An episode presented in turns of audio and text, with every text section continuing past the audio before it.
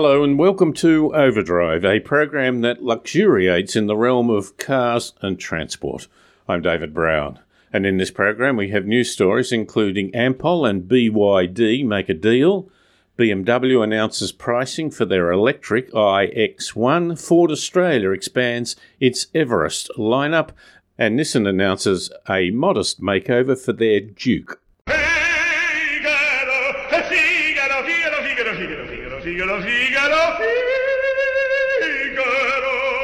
Pavarotti and Figaro. We talk to a man who has done a beautiful restoration on a 1991 Nissan Figaro. Bit of a noddy car in looks, but full of character. And we road test the Hyundai Kona Electric. A bit of the very new, but not too radical. You can find more information at drivenmedia.com.au. Let's begin this program that was first broadcast on the 29th of September 2022 with the news.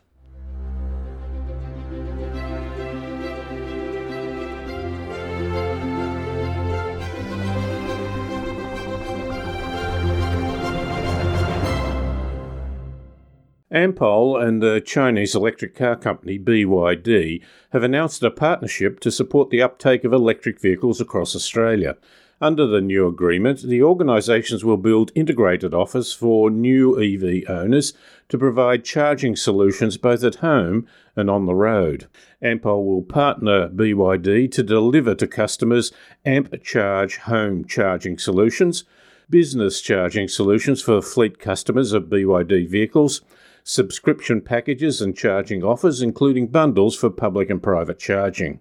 Ampol CEO and Managing Director Matthew Halliday said the ongoing rollout of AmpCharge is gathering momentum with an initial commitment to roll out new fast charging infrastructure to almost 140 locations, including both forecourt and at-destination charging sites.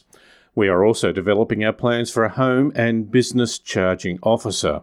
While BYD has started selling cars in New Zealand and has announced models that they intend for the Australian market in the near future.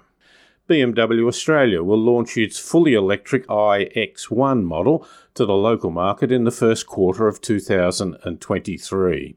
The new model will be offered in two grade levels, X-Line and M Sport, with pricing for both set at $82,900 plus on-road costs. The package includes a 3-year complimentary subscription to the ChargeFox network. This will bring the number of electrified vehicle models, covering hybrid and full electric, to 12 in the Australian BMW fleet. BMW will be launching petrol variants of the X1 in November this year. The iX1 electric model will have two motors, one driving the front wheels and the other the back wheels, which will give all-wheel drive capability. With a 65 kilowatt-an-hour battery, the range has been rated at up to 440 kilometres, which is a significant improvement on their electric Mini models. It has a 22 kilowatt onboard AC charging capability and can take higher rates from special chargers up to 130 kilowatts. This will result in a charge time of 29 minutes to take the battery from 10 to 80%. Nissan's Duke is classified in the smallest SUV category. Its standout feature is best described as a quirky exterior design, especially from the front. With a bonnet that sits up high and headlights in round cowls, it has been likened to a frog in appearance.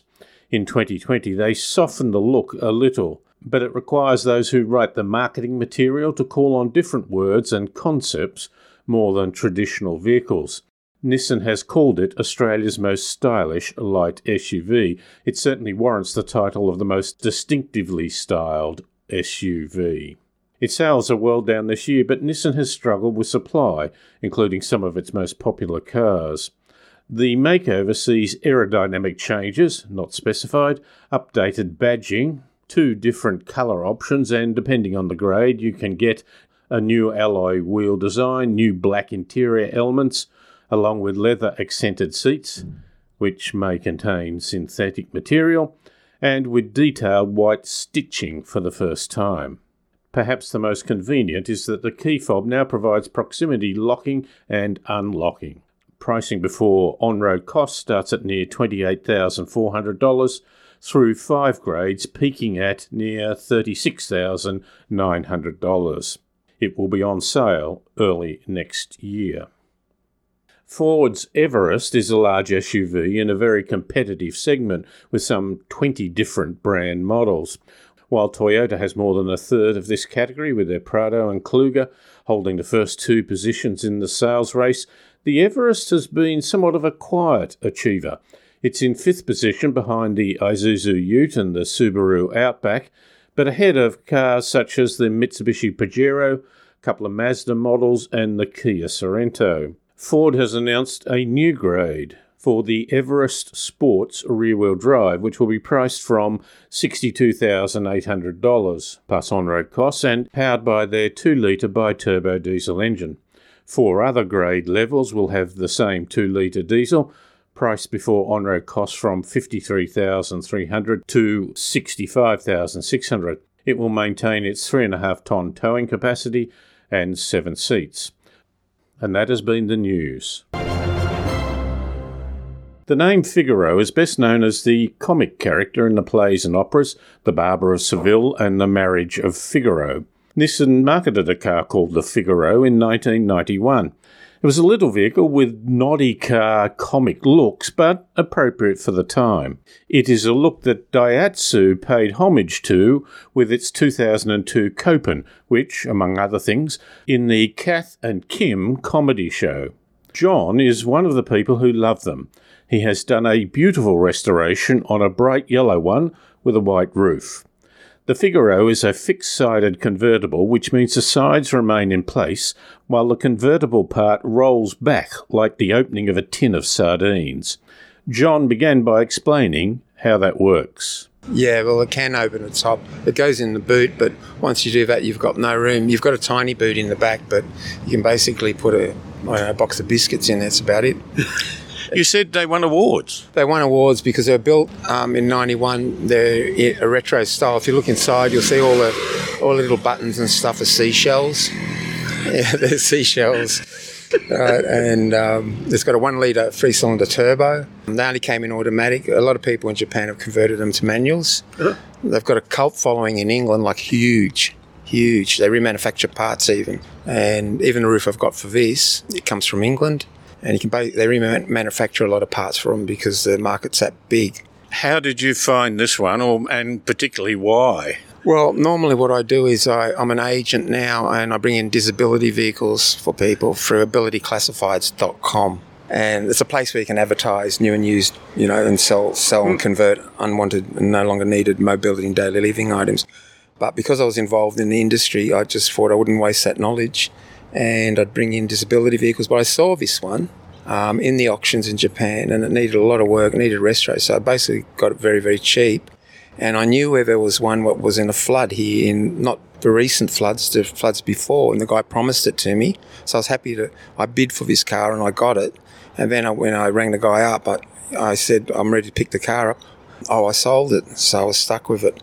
So I ended up paying big papers, importing parts and all sorts of stuff. So I'm relatively finished. All I have to do is fit the roof on it, which is just a skin, vinyl skin, and that's it. The car's finished. You did the work? I did everything. Okay. Yeah, everything from the seats. I restored the seats, the dash, the power steering. What else did I do? There was one door that seemed to have a lot of rust in it, yet the rest of the car was perfect. So we had to basically fabricate the door because I couldn't get one, the skin for it, and repaired that. What else did we do? Oh, it's no we, me. All the interior, seats, carpets, everything I've done. Did a bit of electrical work as well, needed. But she's ready to go now, besides just a coating on the dash pad and fitting the skin on the roof, but it's ready to go. This has got some sort of sign on the side of it. What's that about? They won awards in 1991, one of the biggest selling cars in Japan in 1991. There was something like the attack of the Figaros in Japan. They were everywhere. They're kind of like the Alfa Sud, add water and they rust. So it's hard to find good ones. And like I said, this one was weird because it did have rust in the door, but nowhere else. So it was a really good project. So it's a nice clean car and a lot nicer now. Put a lot of time and elbow grease, and they're not cheap cars. Like, they're big papers. They're very expensive. They range from about, for rubbish, from about 20,000 plus right up to about 45,000. What are you going to do with it? I haven't really decided yet. I've put a lot of work in. I might keep it for a while, but eventually, I have to sell it because I'm not going to make any money after I got let down with the other car. I'll be lucky to get square, but it doesn't matter. I really enjoy putting the car together. It's like a jigsaw. It's like a project, a hobby and whatever. That you must have a great sense of satisfaction when it's done. I really, really do. I really, really do, because I look at it and, like, even that dash was a nightmare. I'm looking at it now and thought, that's pretty good. And the interior, all the seats are ripped and damaged, and I repaired them all myself. And so you did leather work, or is it plastic? It's vinyl and plastic work, really. And there's a way to repair it. Upholsterers don't like to repair because they want to sell you new seats and stuff, but you can actually repair them properly. And a lot of guys who come around will repair them, but to repair them properly takes time. You can patch them up and they'll look like new, and then after a few months they'll fall to bits. But if you can repair them properly and permanently, there's a technique to do it. I kind of invented the technique for my dash, but I basically watched YouTube and worked out the seats, and this is going to last. Yeah, it'll last. It's permanent. Yeah. If anything, stronger. For colour match, there's a place in Girraween. I had all the paints and stuff colour matched. They got high tech and they scan the colours and it matches it exactly. Have you had one before? I used to be in the business and we used to bring them in and sell them. What, new?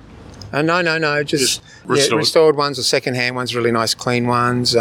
Basically JDM, Japanese domestic market vehicles, which has got a huge following in Australia, like GDRs, Fast and Furious, 31s, 32s, 33s, 34s, even 35s now, so we can bring in whatever's eligible under the ROAS rules, and Rover, which is a new system for importing vehicles. Slightly different category to the hot Nissans. Yeah, but they're collectible. They're all JDM and they're all collectible. Anything collectible and desirable, anything from an Evo, an Evo, like Mitsubishi Evolution, MR8 or something or whatever, or a GSR, to a Nissan Figaro, or even, Nissan All Grand People Mover, or the Toyota Estima, which is the Japanese Tarago.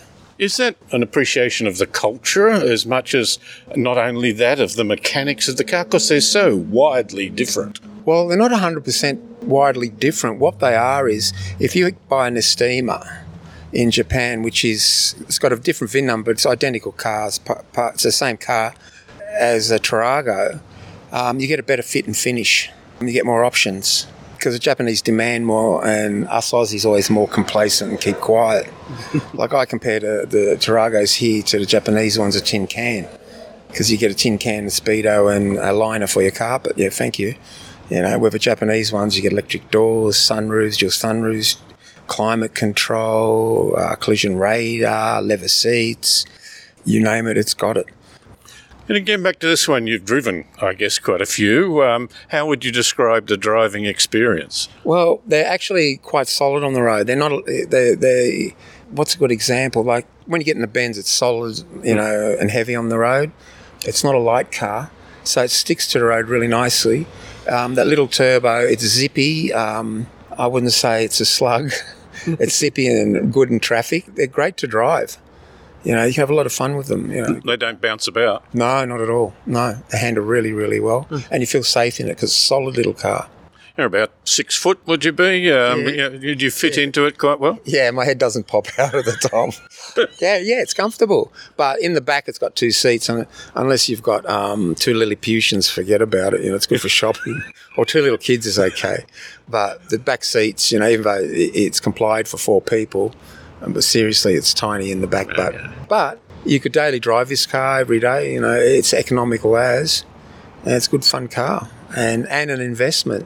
John, that has been lovely. Thank you very much for your time. You're very, very welcome. And that was John, the proud owner of a Nissan Figaro. Overdrive.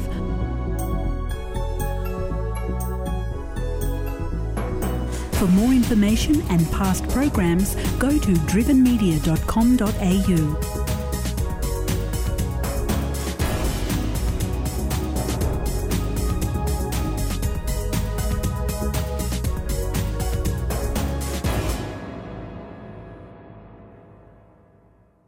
SsangYong Musso isn't a name that first comes to mind when you're looking for a four-wheel drive ute, and that may be a mistake for buyers. The Musso comes in two models, two wheelbase lengths and a couple of option packs. I drove the Ultimate XLV and the first thing I noticed was the interior space. It's just a little bit bigger and wider than normal utes, which is welcome, especially in the rear legroom. The second thing is that the rear coil suspension provides what could be the best on-road ride of any ute available. Little luxuries like heated leather seats, dual-zone air conditioning, 12-inch central screen and LED headlights all add to the value equation. It's ideal for beach and forest trail driving, but it has slightly lower approach and departure angles, which means more care is needed on rutted trails.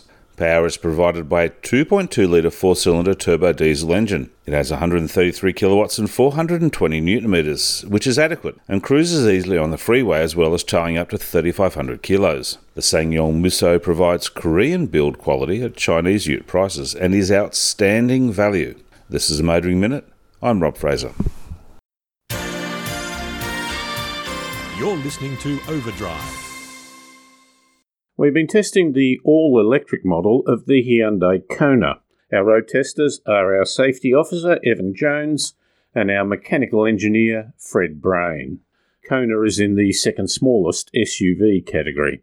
It comes with an internal combustion engine as well, which is the biggest seller. The electric version has the same shape as the petrol version, but the big difference at the front is the absence of a traditional grille. Our artist-in-residence, Dean Oliver, has some thoughts on that. It's challenging, I suppose, David. I've always referred to this era as the sort of post-radiator era. Art movements, there's postmodern, there's Renaissance, and those well-known art eras. But here we are in the automotive design era, and it's the era of the post-radiator. We've all grown up with vehicles that have radiators, which have been such an integral part of a car's design. They're distinctive. A radiator is often just as distinctive as the old insignias that were on radiator caps. The Flying Lady of the Rolls-Royce, the bounding Jaguar, things like that. Radiators are sort of burnt into me as part of a car. Now, all of a sudden, they're not. There were a few exceptions. There, of course, was the Beetle and some of the rear-engined Renaults and Fiats, I think. This one doesn't have a lot of variation to it. There's not a lot. And it's interesting. Maybe it's time for designers to look back at the really well-known rear-engined cars that didn't need radiators or had radiators very discreetly imposed on the front. The Porsche, the Volkswagen Beetle, the Fiat 850. And, of course, the Hillman Imp, David, the Hillman Imp. I was saving the best till last, Dean. The Kona, it's based on the petrol-engined Kona, which we all know quite well, and which is I find it quite an attractive small car. Now, here the designers are faced with imposing an electric motor into an existing petrol-driven car, and they've done it pretty well, but I feel as though the electric vehicle, in doing away with the radiator, it's made it look a very sort of stubby, blunt kind of design. But beauty is in the eye of the beholder. For Evan and Fred, the overall package works okay. The look in the front without the grille, Evan, how did you find that? I think they've integrated it really nicely. It suits it. It really does suit it. You don't miss having the grille, so I think they've done a really good job there. The styling is kind of a little bit different, but in today's market, it's not outlandish. Not too sure about all the sort of lines on it and the plastic, where the plastic kind of meets the metal. But it's not bad, actually. Would you be happy to be seen in it, Evan? Yeah, I would, actually. I think this could be sold as your first electric car. It's a really good crossover from an ICE car to an electric car because the layout is straight out of your ICE Kona, but it has all the virtues of an electric car. So as your first electric car, this would be a good suggestion. There was a general agreement that the colour we had was impressive. Fred, the colour brought back memories to you. How would you describe the colour and why the memories? It's kind of a vibrant sky blue, you might say, which reminds me of, I think, Chrysler had a Charger in that colour. There was also a Falcon GT of that colour. And actually, we own a a little Alfa Romeo GDV, which is about this colour too. But it's quite a pleasant colour, a nice bright one without being too gaudy. The interior owes more to the petrol model than it does to the more digitally enhanced concepts that are now common in electric vehicles built from the ground up. Fred was comfortable and not overpowered by the interior when first getting into the vehicle. Interior-wise, quite a pleasant interior as well in it, actually. It's not overstated, is it? It has a number of variations that, with the little air vents that look a bit like the sort of jet engine vents that come out the side, the rounded ones, but it's not gaudy in any way. No, it's quite a nice silver, a sort of matte silver, plus kind of matte colours around it. Nice steering wheel. The steering wheel makes sense to you? I mean, apart from the fact that it steers the car. It looks like it's got the controls on it that most vehicles have now, without going overboard in terms of controls on it. It's not unusual or quirky as much as some electric vehicles.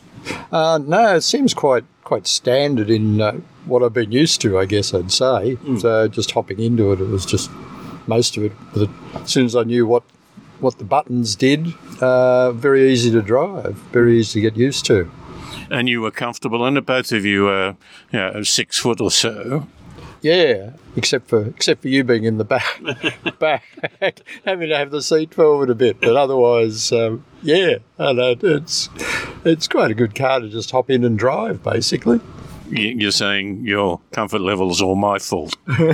In this instance, well, I attribute some of it to that, yes. The screen, Evan, you and I have looked at, say, an Kia EV6, which has a bigger screen with a huge amount of information on it. This has a smaller map, but simple information about the battery and the range. Yep, it's easy to read and easy to use. It's all you want. You don't need a massive big screen. It gives you all the information at a glance, which is all you need. I think I'm very happy with it. We did put Fred in the back to make a more detailed assessment. So, Fred, you're sitting in the back. The driver's seat's forward a little bit. You've got to put your knees to the side of the squab, but you're not uncomfortable? Not desperately. I wouldn't like to go on a long journey like this, but I can fit my feet under the seat, the front seat, quite readily. Which is unusual because it's got an electric seats. Yeah, maybe. Some seats probably can't fit your toes under as far, I suspect. The old electric seats used to compromise that enormously. The centre seat is, in theory, there, but it's for a very narrow-hipped person, and it's very, very firm, isn't it? It does feel that way, yes. I think it be okay as a four-seater, but maybe not a five-seater. You wanted very small children, not only for the leg area on a long trip, but for the width of the body. Yes. Electric vehicles are known for their acceleration, especially in the prestige models. How is the Kona's performance? Evan, the acceleration of it, is it surprisingly good? In normal mode, it's very satisfying. In sport mode, it's quite surprising. It's incredible. It would blow a lot of our famous V8s away, basically. Fred, you race a V8 Monaro. Is this coming down to driving and the performance of this? Quite possibly not, I suspect. I do like the sound of the Monaro, though, when it accelerates. But you've just had it in sports mode. It's got a fair amount of pickup. Yeah, it certainly gets up and goes. It's got virtually instantaneous throttle response. Mm. It's amazing, yeah. We have the extended range model, and at one point, after doing a bit of running around, it still showed a distance to empty of 491 kilometres. After more driving, we sat in the car and talked about the range. We've got 337 kilometres to go, and we haven't charged it for a little while. You were surprised at how little it actually went down for what appeared to be the distance we travelled? Yeah. I was quite impressed by that, actually. We were, 30 kilometres away from here, and it said we had about 345 to go. So it thinks we've only done 8 kilometres. Well, I know we've done 3 times that. So its regen capabilities are very impressive. Fred, you had to work out how to do the regen. You had a little go with a severe regen. How did you find that? Interesting. The fact that you really don't have to brake for the most part. You put it on. Of course, you do have to brake ultimately to stop. But it was a little bit a different way of driving, I guess, to get used to it. But it wasn't severe in any shape or form. So it was kind of an interesting difference. You're not a great fan of it, Evan? Of what, the regen? Medium regen I can live with. When we were in sport mode, before I worked out how you could actually reduce the regen, you'd lift off and the regen was so savage you almost went through the windscreen. But so if you set the regen up to what you would feel in an ICE car, I could live with that. But it's the evidence is there on the screen. It's very effective. We are sitting in the car. It is stationary. We have the, quote, engine running, as it were, but of course you can't hear that. You might just hear the air conditioner, which I actually think from a local pollution point of view is a wonderful feature of these vehicles. Fred, that we're not parking outside waiting for the kids at school and polluting the local atmosphere. Yeah, no, it's an interesting point, actually. When we stopped after some testing, the indicated range was 337 kilometres. After about half an hour, during which the air conditioning was on, we were about to leave and check the range again. Gentlemen, we're about to go for another drive. Fred, how has sitting here with the air conditioning on affected the range? It doesn't appear to have affected it at all, in actual fact. So it's still on 337? Yes. The Kona Electric is priced before on-road costs from $54,500.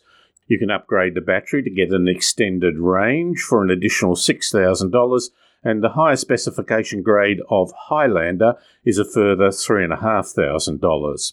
And the name Kona is a region in Hawaii that is near a volcano and is known for its coffee crops.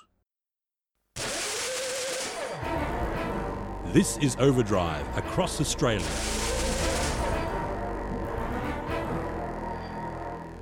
It's not often I drive a car that costs around $134,000 and say that it's actually really good value. Even less often when it's a European brand. Yet that is exactly what I thought when I recently drove the Land Rover Defender 110 X-Dynamic HSE D300. That's a mouthful for a lot of car. It's no secret that I'm a big fan of the latest Defender, and for good reason. The X-Dynamic version we drove comes with a 3-litre inline twin-turbo 6-cylinder diesel engine that produces 221 kilowatts of power and 650 newton-metres of torque. It drives through a terrain response all-wheel drive system and an 8-speed automatic transmission. Off-road, the Defender is excellent. It will take owners almost anywhere a sane driver wants to go with absolute comfort and ease. On-road, its ride and dynamics are something that you would expect from a luxury European SUV, not a true four-wheel drive. You have to drive the Defender to really understand just how good it is.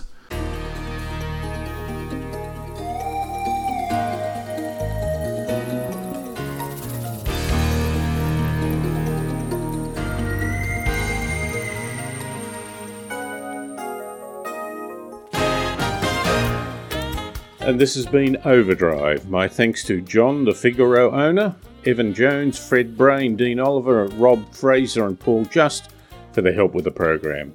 Overdrive is syndicated across Australia on the Community Radio Network. For more information, go to drivenmedia.com.au.